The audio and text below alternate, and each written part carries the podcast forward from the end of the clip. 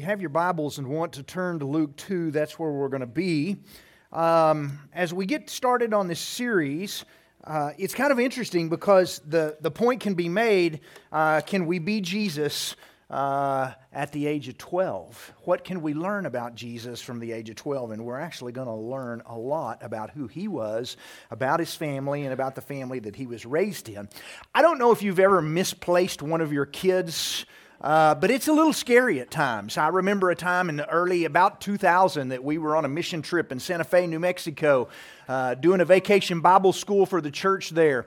And our 5-year-old, who was our very strong-willed child, decided to go look around in the church. And we didn't know it, but I looked up and I asked his mama, I said, have you seen Connor? And she said, no, I thought he was with you. And she said, I'll go look for him. She came back, I forgot. She came back in about 5 minutes. She said, he's not in this building. Well, that worried us because they had had the doors open in Santa Fe in the summertime. It's nice. Front doors wide open, busy street, park across the street. I immediately jumped up and I started looking. We spent literally about 10, 15 minutes looking for him, walking through every room, asking, Connor, are you in here? Connor, are you in here? Just to the point of frantic. And I happened to walk by the LTC room. And they were where they had their puppet stage up. And I'd walked by and I'd said Connor in there once and there was no answer. But as I walked past, I noticed there was a puppet that was just standing up there and all you could see was his head. And I remember thinking, was that a puppet? And I backed back up and I looked in and I said, Connor, if that's you behind the puppet stage, you're in big trouble. And the little puppet moved his mouth, and it was a Jesus puppet, and said, Connor is not here, only Jesus. Now, just so you know, 15 minutes into losing a kid, you have lots of emotions. I was terrified. I was angry. I was thrilled that we found him. I wanted to hug him and pull his head off all at the same time. And can you imagine? This is a story where Mary and Joseph, in a way, misplaced Jesus. And it's not for 15 minutes. It's going to be for 3 days. And I can't even imagine what it would have been like to be them at this time. To be looking for Jesus in this. And as we talk about these things that we're going to learn, we're going to talk about family today. And some of you in here may be like me. You're finished raising your kids are out of the house, but maybe you have grandkids and you still play a very big part and a very big role in not just your kids, but also in your grandkids' lives. And so many of these points are going to apply to you as well. Things are hard on families today. They live in a different time. Raising kids today is such a tough thing. They have temptations and struggles and things that I didn't deal with when my children were being raised. And I believe that if we do kind of what we're going to talk about today and get family fixed the way God designed family, as melodramatic as it says, if we can fix family, we literally can fix about 90% of everything that's wrong with our school systems, our country, our nation, our communities. When we do things God's way, things work so much better. So let's look at our text called Being Jesus in Your Family. And let's read this, and then we're going to look at a few points, all right? Verse 41, every year Jesus' parents went to Jerusalem for the festival of the Passover. When he was 12 years old, he went up to the festival according to the custom. After the festival was over, while his parents were returning home, the boy Jesus stayed behind in Jerusalem, but they were unaware of it. Verse 44, thinking he was with their company, they traveled for a day. Then they began to look for him among their relatives. When they did not find him, they went back to Jerusalem to look for him. After 3 days, they found him in the temple courts, sitting among the teachers, listening to them and asking questions. Everyone who heard him was amazed at his understanding and his answers. When his parents saw him, they were astonished, and his mother said to him, Son, why have you treated us like this? Your father and I have been anxiously searching for you. Jesus says, Why were you searching for me? he asked, did you not know that I had to be in my Father's house? Interesting note, just so you know, this is Jesus' first recorded words in the Bible. But they did not understand what he was saying to them. Then he went down to Nazareth with them and was obedient to them. But his mother treasured all these things in her heart, and Jesus grew in wisdom and stature and with favor with God and with men. So here's what we want to learn. We'll kick it right off. First thing that I think we can catch from verses 41 and verse 42 was in Jesus' family, spiritual priorities dominated. Spiritual priorities dominated. Meaning, here it was, the Passover. Did you notice there were two words that I want you to catch? Every year, that's three words, every year, and as usual, that's four words, all right? Every year, as usual, they went up to the Passover. Now, here's an interesting thing that a lot of people don't catch. In the Jewish household, Joseph was actually the only one that was required to go to this. The only one that was required. He could have gone and left Mary and left Jesus behind, but you know what? Every year, as usual, guess what they did? As a family, they loaded up and they did the Passover together. They went and celebrated this together, even though not all of them were required to go. It was obvious that this was something they did as a family, that Mary and Joseph were training Jesus from an early age that spiritual priorities were supposed to dominate in their family. That they didn't come along and there wasn't company that came in on that weekend or whenever that was and they said, hey, sorry, we weren't expecting company. We're going to skip this year. They never skipped this year. Jesus didn't come along and go, hey, I've got a lot of homework tonight or this weekend, so I think I may be staying home. It was not an option. Spiritual priorities dominated Jesus and Mary and Joseph's families. And I think as a family today that I can learn that this is really important, that spiritual priorities must dominate. Now, we're really good at saying, hey, God's number one. But sometimes in our time and in our money, we don't always make Him that. When you look at our priorities and the things we do, sometimes we come along and we realize, hey, I may say God's number one, but maybe I spend a whole lot more time with my kids playing basketball in the driveway or doing something else instead of talking to them about God or reading the Bible with them or spending time with them in a Bible class or at church or whatever it is.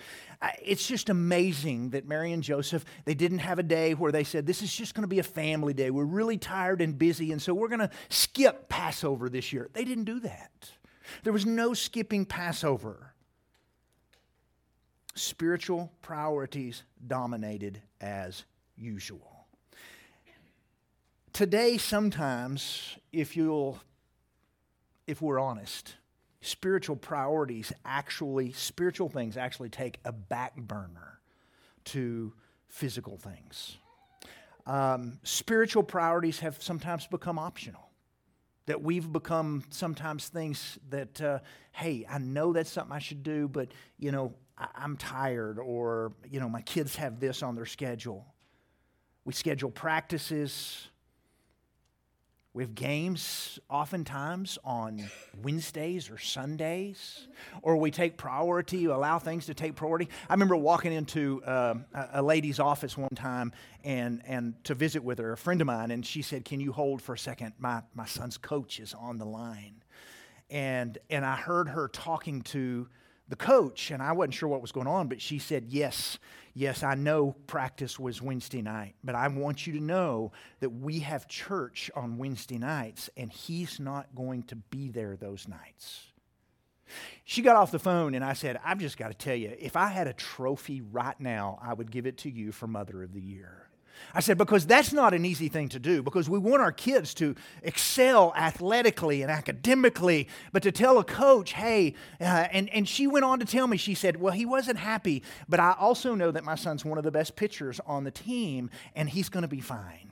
And they're going to be fine, and he's not going to sit my kid, but that's not the point. She said, I want my son to know that we take our spiritual priorities more important than we do the other things in this world. And I just remember being so impressed with her in this, and I just thought this was great. I remember us growing up, my family growing up, we used to pull our kids out of school to go to the Tulsa workshop. They loved it. Now, they loved a lot of it. They liked the Tulsa workshop, but they really liked getting out of school at the same time. But it was a great event for us to take our kids, and we'd go in every year, and it was always very nice and very kind, but the battle would start, and I'd go, hey, we're going to take our kids out of school. This week here, we're going to Tulsa. It's a religious event. And they would go, you know, that's really kind of not in the calendar of things that we can have excuse absences for, and we were like, we're okay with that. If they get knocked on their grades or if they get an unexcused absence, we're okay with that. Now, Lee and I had decided a long time ago, we want our kids to be educated, but we don't want public school to get in the way of the education of our kids. And so there were times where we would pull them out of school to go on events like this, and our kids still remember that. Every year, our kids load up and go to the Red River Family Encampment. I'll be going this year with them. I hope I can talk some of y'all to go to the Red River Family Encampment with us. Who doesn't want to go to Red River in the month of June when it's 100 degrees, right? But we've done that since the 90s, since they were kids.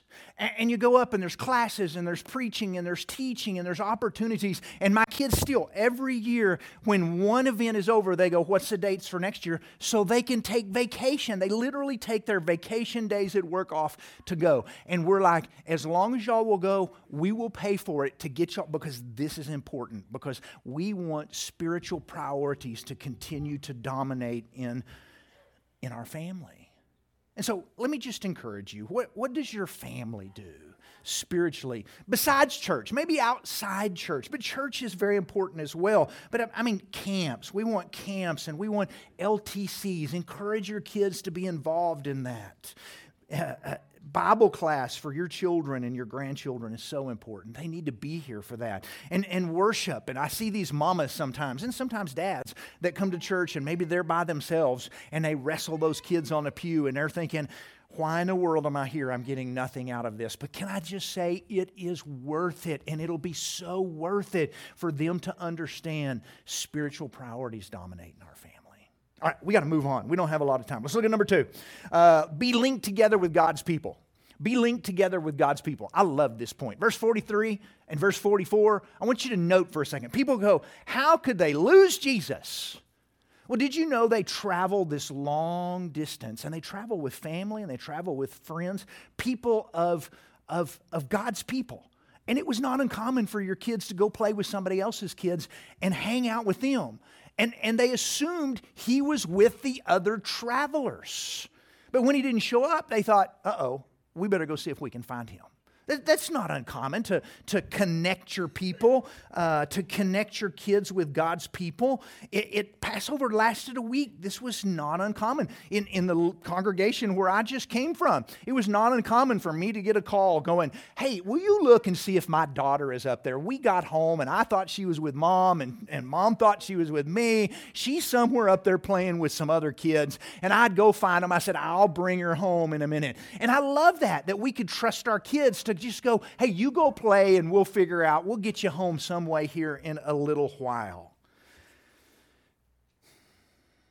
We need to connect our kids and our grandkids with church people, with God's people. This is so important.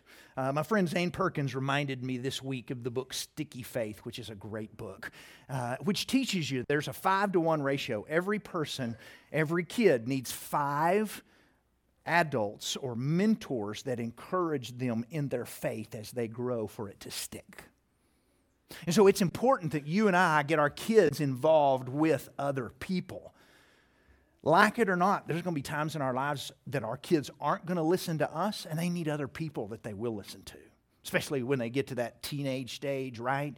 I've had kids. My youngest was a baseball player and really good at it. And I'd go out and we'd practice and I'd go, son, you're not pulling them hips through like you're supposed to. And he just would kind of just ignore me. And then later he'd be out there with another guy, a coach, and the coach would go, Coop, pull them hips through. And he'd go, I didn't notice I wasn't doing that. I'd be like, man, I've been telling you this for a week. That's kids. Sometimes they don't listen to their parents as well as sometimes they'll listen to other people. I tried hard to connect my kids with other folks, some of my peers.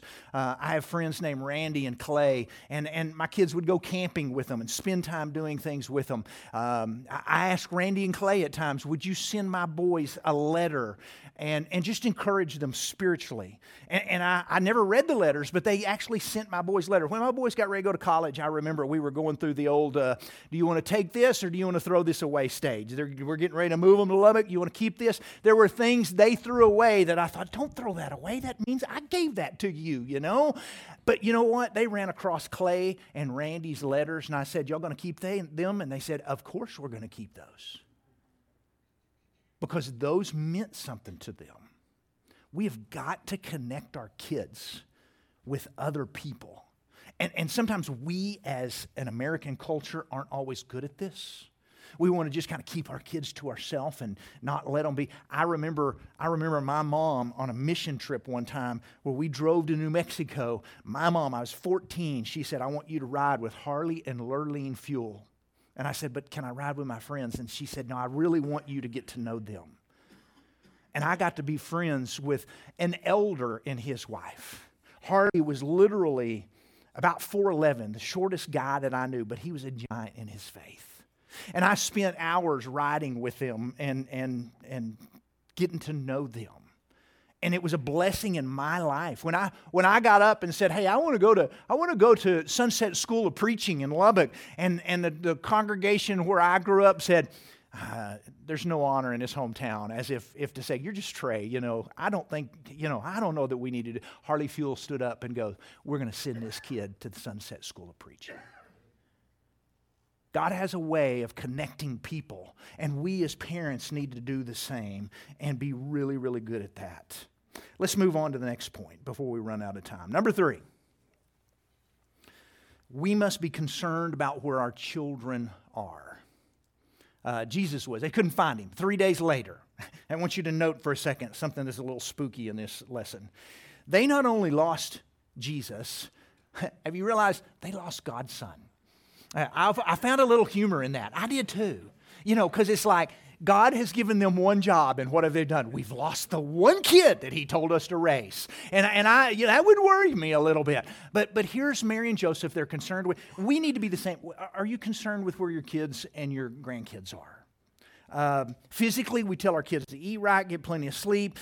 Emotionally, are you being bullied? We're worried about that. But spiritually is where I want it. Are you concerned where your kids are spiritually? Do you pray for them? Do you tell them that you pray for them?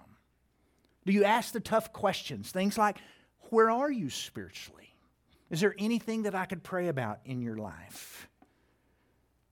Those are things that we need to be concerned with as parents, not just how they're doing in school and how they're doing on their grades, but where are you spiritually?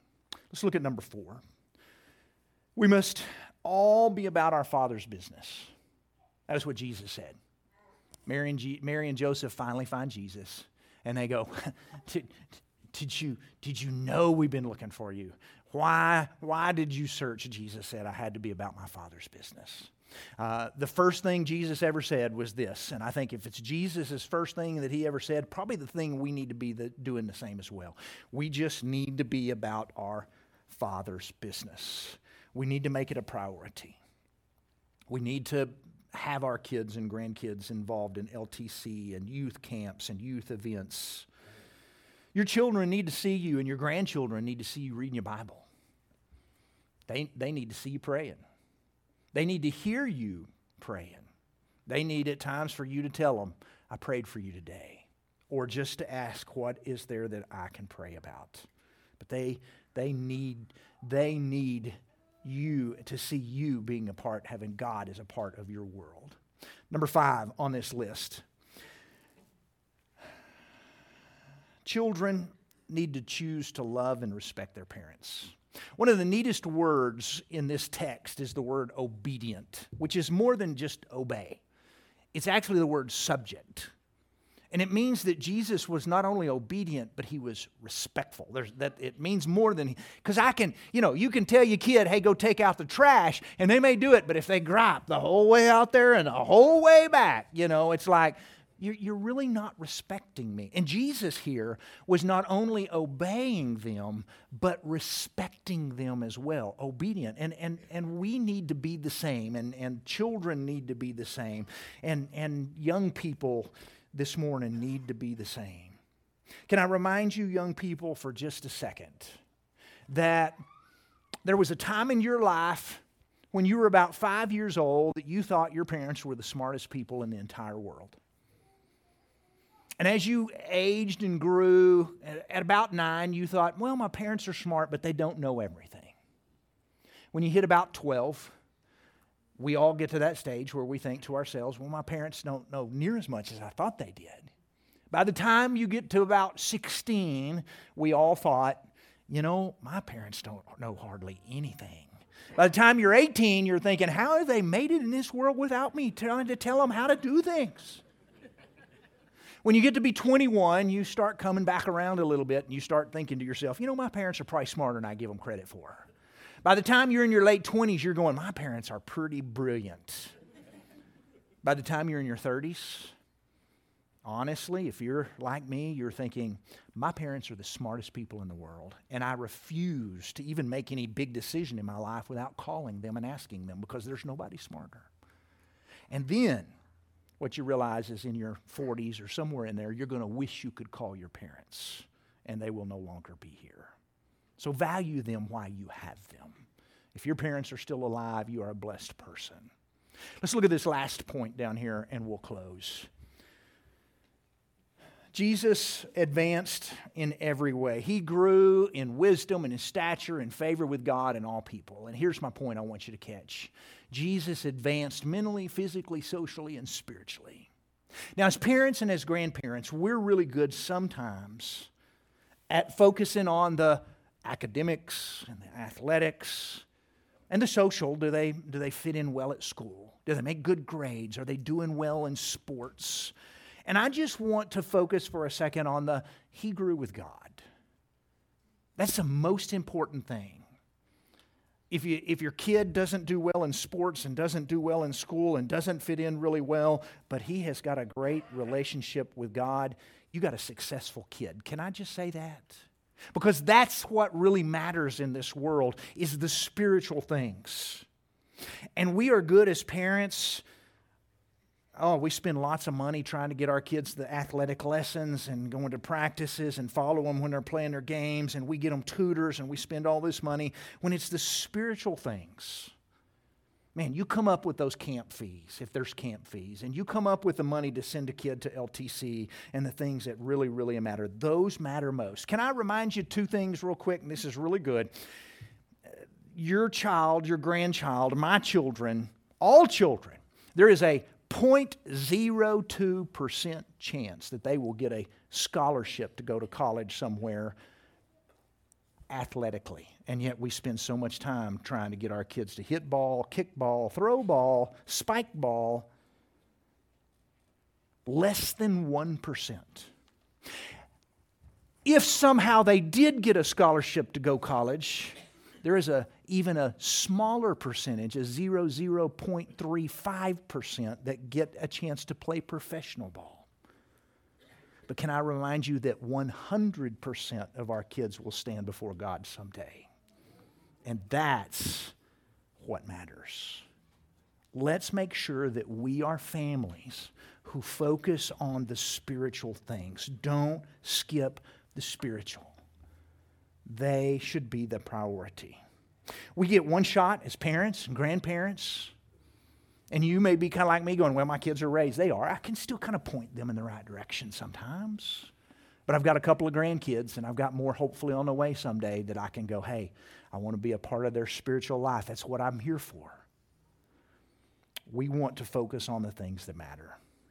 We're going to sing an invitation song at this time. If there's ever anything we can do to help with, pray for, encourage, anything like that, ready to ever become a Christian, want to talk more about that, giving Jesus your life, confessing Him as Lord, and being baptized, we're always ready to visit about those things. But if you have a need that we can help you with, would you come as we stand and sing this morning?